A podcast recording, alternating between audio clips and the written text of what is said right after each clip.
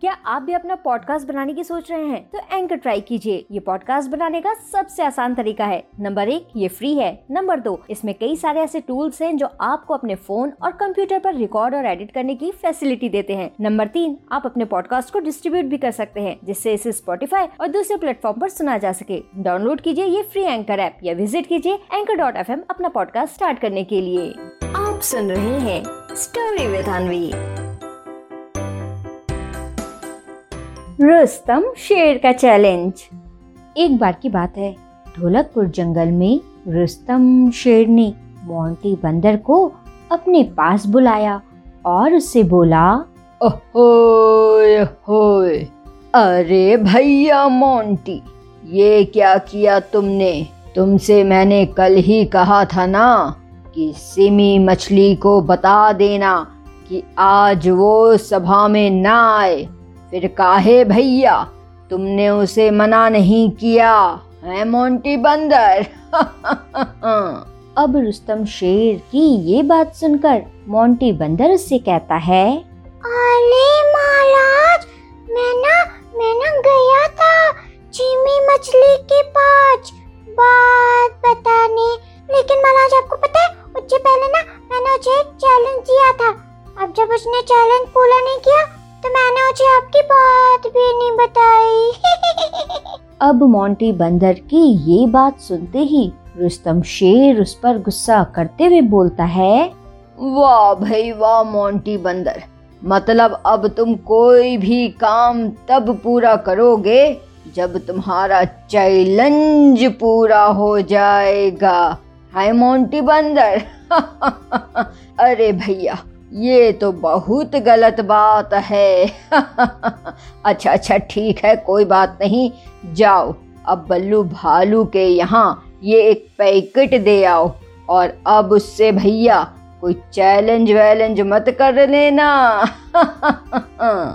अब रुस्तम शेर की ये बात सुनते ही मोंटी बंदर बहुत खुश हो जाता है और रुस्तम शेर से कहता है मैं बल्लू बालू के पास, अब तक तभी जाऊँगा जब आप मेरा चैलेंज पूरा कर लेंगे। और महाराज चैलेंज ये है कि मैं जिधर अपना हाथ ले जाऊँ, बस आपको अपना चेहरा दूसरी तरफ़ ले जाना है। लेकिन महाराज, जल्दी जल्दी। और महाराज, अगर आपने कल दिया तो मैं आपका ये काम पूरा कर दूँगा।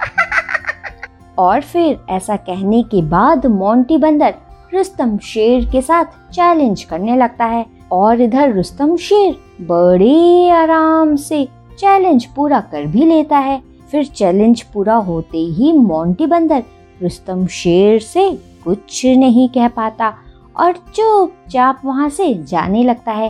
तभी रुस्तम शेर उसे रोकता है और बोलता है, अरे भैया मोंटी कहाँ चले? हाय हाय हाय हाय।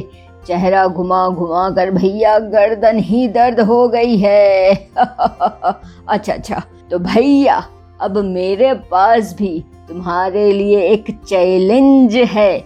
और भैया मोंटी, अगर तुम इसे पूरा नहीं कर पाए तो तुम्हारी सजा ये होगी कि तुम अब काम के लिए ये चैलेंज वाला गेम नहीं खेलोगे।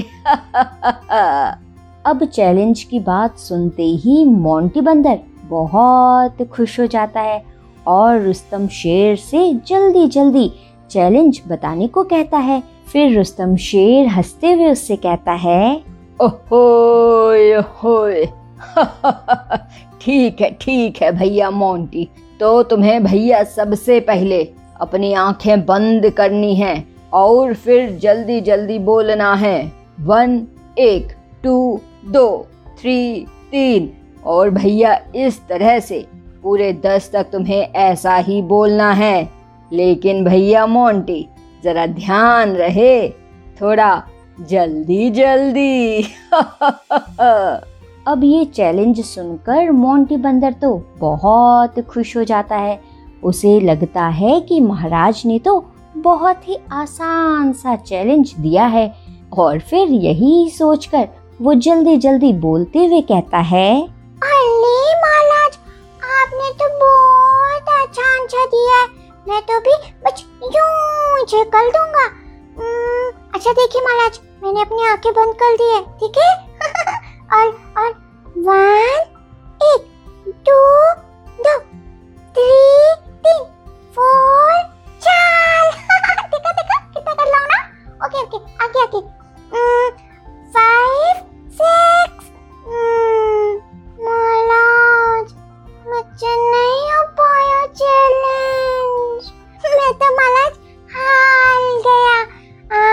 ठीक है तो गया हूँ तो इसलिए महाराज मैं आपकी पूरी बात मानूँगा और महाराज बिना किसी चैलेंज के बल्लू बालू को ये पैकेट देख कर लाऊँगा और फिर इस तरह से मोंटी बंदर रुस्तम शेर की बात मानता है और इधर रुस्तम शेर अपने मन ही मन बहुत खुश होता है। तो बच्चों, क्या सीख मिलती है हमें इस कहानी से?